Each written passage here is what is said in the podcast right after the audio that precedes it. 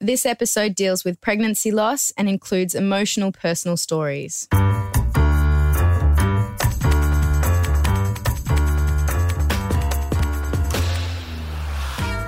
Hello, I'm Jess, and welcome to the Modern Babies podcast, where we've been delving into different journeys with fertility, conception, and starting a family. This season in particular, I've been calling on Genea's doctors, experts, and patients to give us a quick insight into some of the more common fertility journeys that individuals or couples might face, and then showing you where you can dig a little deeper if something resonates particularly with you.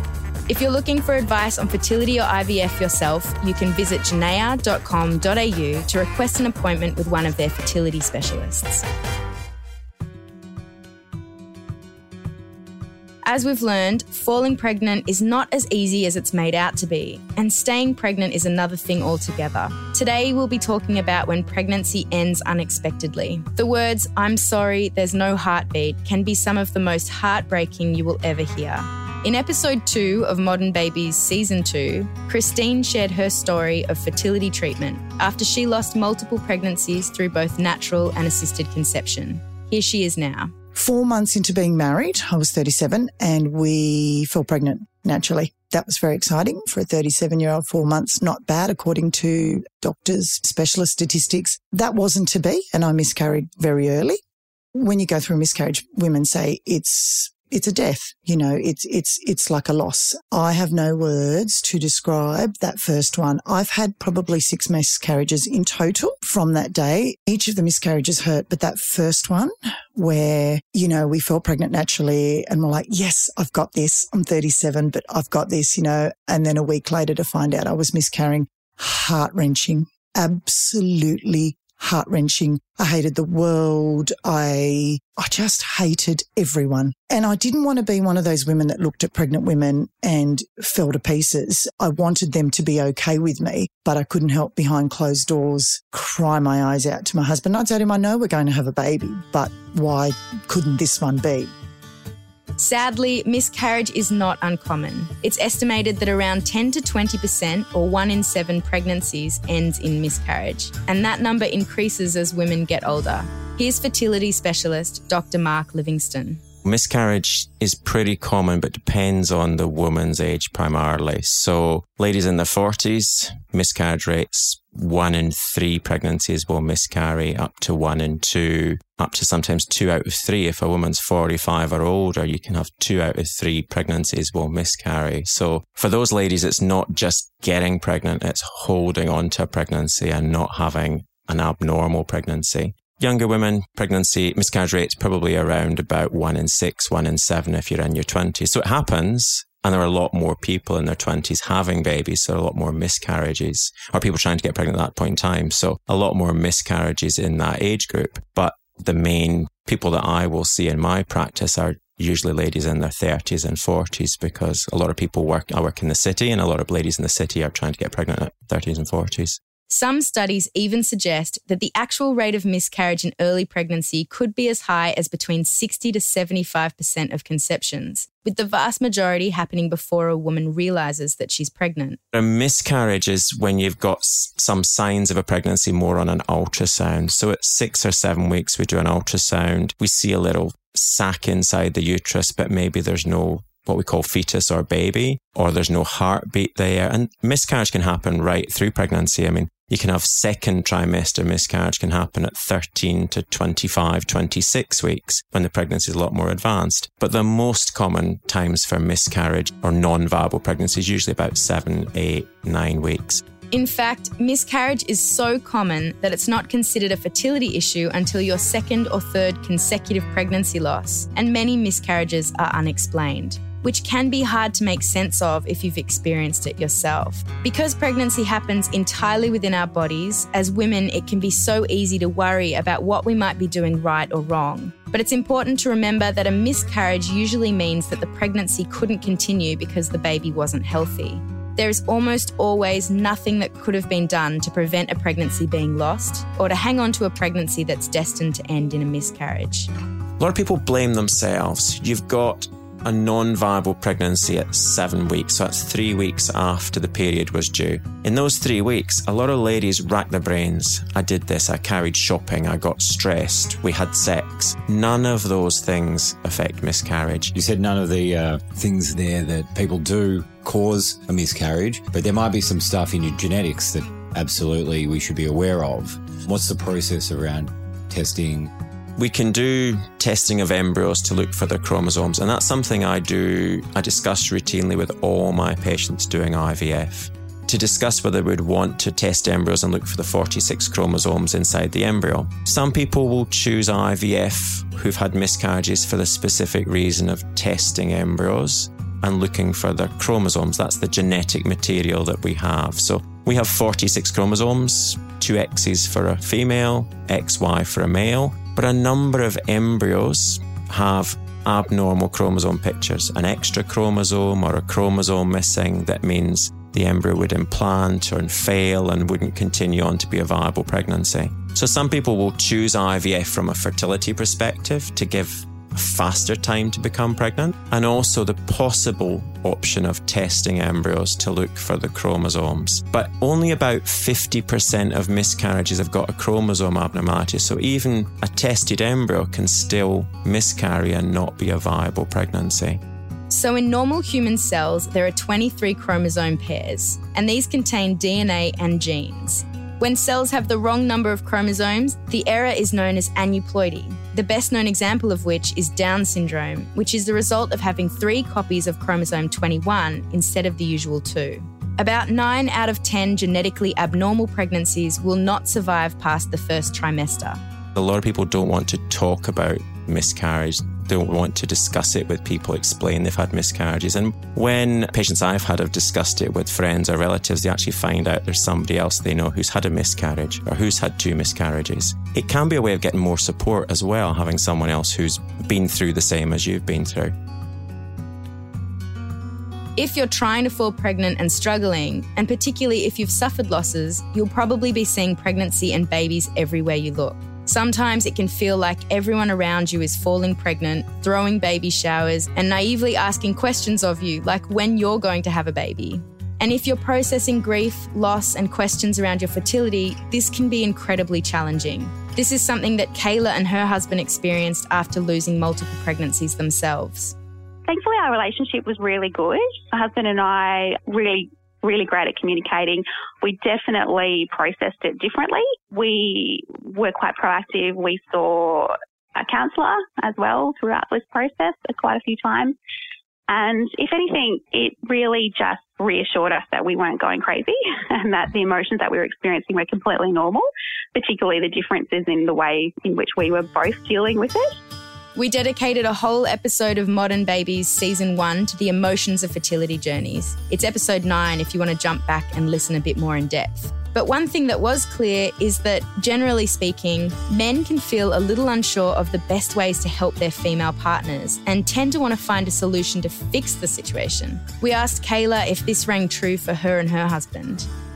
Was a little bit of a difference. I think um, he wanted to fix the situation. He wanted to make me feel better, and he wanted to to fix it for me. And I think that was his way of dealing with it. He was very protective of me. You know, I was very sad a lot of the time, and he wanted to fix that, whereas I kind of wanted to to be in that sad part and just process it and and have a little bit of time and and grieve. I think he found that hard to watch me do that when he wanted to make me feel better. Um, he definitely grieved in his own way, but he kind of came from more of the point where he wanted to to really to help me just fix it and you know make it better. So often that would cause conflict between us because I would you know sometimes I would just want to be sad because it was a really sad situation. So most of the time we were quite similar and particularly in those early weeks we both were really really quite down about it. It did take us a little while to, to recover. When we shared stories about having a miscarriage, we also found out at the same time that you know, we'd had friends who did struggle to have their children and we never knew that. So they felt like they could come forward, even though they hadn't had a miscarriage, they still kind of could understand the frustration that we were feeling because they had gone through something, you know, similar in achieving their pregnancies. Making sure that you have a support network in these times is so important. That could be your partner, friends, or family, or it could mean a counsellor who you feel comfortable speaking with. There are also organisations like the Pink Elephant Support Network who can connect you with other people who've been through the same journey. Samantha Payne is one of the founders and the director of the Pink Elephants. So we are a charity that sole purpose is to support, nurture and empower couples who are suffering from early pregnancy loss and fertility struggles. The Pink Elephants have an incredible amount of resources online, guides on how to support friends and family experiencing pregnancy loss, what not to say, and how to just be there. The support that we offer, first and foremost, is we produce and distribute emotional support literature, which is a form of resources. And all of those resources are written by ourselves who've been through loss to women who are currently going through loss and also to their partners in how they can support their partner through the loss. So, part of what we want to achieve is education as well around the impact so that the woman who's having the loss is validated that the grief that she's feeling is real. They also provide one on one support for the women who come to them. We offer a meaningful connection with a woman who's been through loss, who's been trained trained by bereavement counsellors in how to manage somebody else's grief. And we connect that woman with another woman who's currently going through loss. It's this sort of support that inspired Samantha and co founder Gabby Armstrong to start Pink Elephants in the first place. Around three years ago, I had my second loss and I was devastated, alone, felt really isolated, really struggled to find anyone to connect with who truly understood what I was going through. I fortunately stumbled across an anonymous post on a Facebook group, and through that, I met Gabby Armstrong, who's the co founder of the Pink Elephants with myself. And she'd had miscarriages, and she just wrote a lovely response to someone who'd posted about their loss. So I um, direct messaged her, said, Can you meet me for a coffee? I'm really struggling. And it was there and then that we truly connected on a level of understanding that you can't replace in any other way, just someone else who's been through what I'd been through. It was a game changer, finding someone who knew what she was going through and who was willing and able to talk about those complicated emotional and physical impacts of pregnancy loss. Miscarriage hasn't been spoken about previously, and we think that one of the reasons it hasn't been spoken about is because it's a women's issue, and typically women's issues have been brushed under the carpet and you're to deal with them in private and you're not to speak about them. No two women have exactly the same experience of miscarriage, but Samantha and Gabby identified a journey that a lot of women go on after miscarriage and created the support groups within the network to respond to the different needs women have at different phases of this journey. From the miscarriage support, what we offer in that group is we offer connections with grief practitioners who can offer ways to manage your grief, um, recognition of the different styles of grieving, and just a safe space to connect with other women who also have recently just been put through the loss of a baby. Um, so that's a really active group. It's really nice to see the support for each other. And again, that speaks back to the movement at the moment where women are sharing their journeys more and they've found their tribe. And so they feel safe and they feel honoured and within that space that they can communicate openly and honestly about their losses. And then the preconception group is a really different type of space. It's a hopeful space. It's a supportive space in that you're holding your sister's hand who's going through this journey. The third group is pregnancy after loss, supporting women who are experiencing pregnancy again. So, miscarriage induces an intense period of emotional distress, and there's strong links, and there's a lot of research coming out of the UK at the moment that it's a significant post traumatic stress disorder, and that's what's happening. And that's what women have been dealing with for years up until now without any additional support. So, what's really nice about this group is we're recognizing that that's something that you've potentially gone through with the grief and the loss of your last pregnancy, but we're also validating that this is a different pregnancy and it's about being able to manage those symptoms of anxiety. Pregnancy after loss is really hard to put your words around it. It's this whole, the innocence and the joy of pregnancy are gone. There's a massive sense of disbelief and apprehension and fear. And at that point, you need to be in exactly the same position as other people who are, I'm feeling this. Yeah, I'm getting that too. I'm having nightmares. I can't stop thinking that I'm having a miscarriage. I'm checking all the time to see if I'm bleeding. It's all of these kind of traumatic things that are constantly triggering in, in your brain. And if they're going around on loop in your brain on your own, that's not healthy. Whereas if you can share that with a group of other women who are also having those feelings, it kind of brings the anxiety down a notch. It's, yeah, that's normal. Okay, this is just a process that I have to go through. This is something that Kayla experienced too. She went on to have a healthy baby, but as she mentions, the heartache of her previous pregnancy losses was still with her throughout the pregnancy. My pregnancy with Amelia was very smooth sailing, but uh, it's not to say I didn't worry. I was particularly anxious, obviously, in those first few weeks still, because whilst I know that the embryo is healthy, there's still things that can go wrong in a pregnancy, particularly with the mother as well. You know, the embryo might not take properly. I could miscarry for a, a variety of other reasons. So I was extremely anxious, I think, in those first 12 weeks. And then, of course, I was anxious right up until the day I had her. then I had her, and of course, you get a whole new um, lot of things to worry about once you have the baby. But I don't think that's unique to IVF patients. I think that's all parents. No matter how you achieve your pregnancy, I think you do obviously always worry and make sure that everything, you just want everything to go smoothly and you want your baby to be healthy at the end of the day. So let's look back over the facts here. Miscarriage is not uncommon, particularly in early pregnancy. And in fact, one in seven pregnancies ends in loss. For women who give birth in their 30s, one in three is estimated to have had a miscarriage in the past, and that number increases with a woman's age. And despite the myths, miscarriage is not caused by exercising, working, travel, sex, the wrong food, alcohol, morning sickness, birth control pills, a fall, a fright, stress or worry, wondering whether you want the baby or a previous abortion, the list goes on. The vast majority of miscarriages are unexplained, particularly because they're not usually investigated until a woman has had two or three in a row. A random genetic abnormality is the most common cause of a miscarriage. But let's say that you've experienced multiple miscarriages and you are concerned about your fertility. The first step is to visit your GP and ask for a referral to a fertility specialist who might suggest doing some tests. I'll get Dr. Mark Livingston back here to explain what these might look like.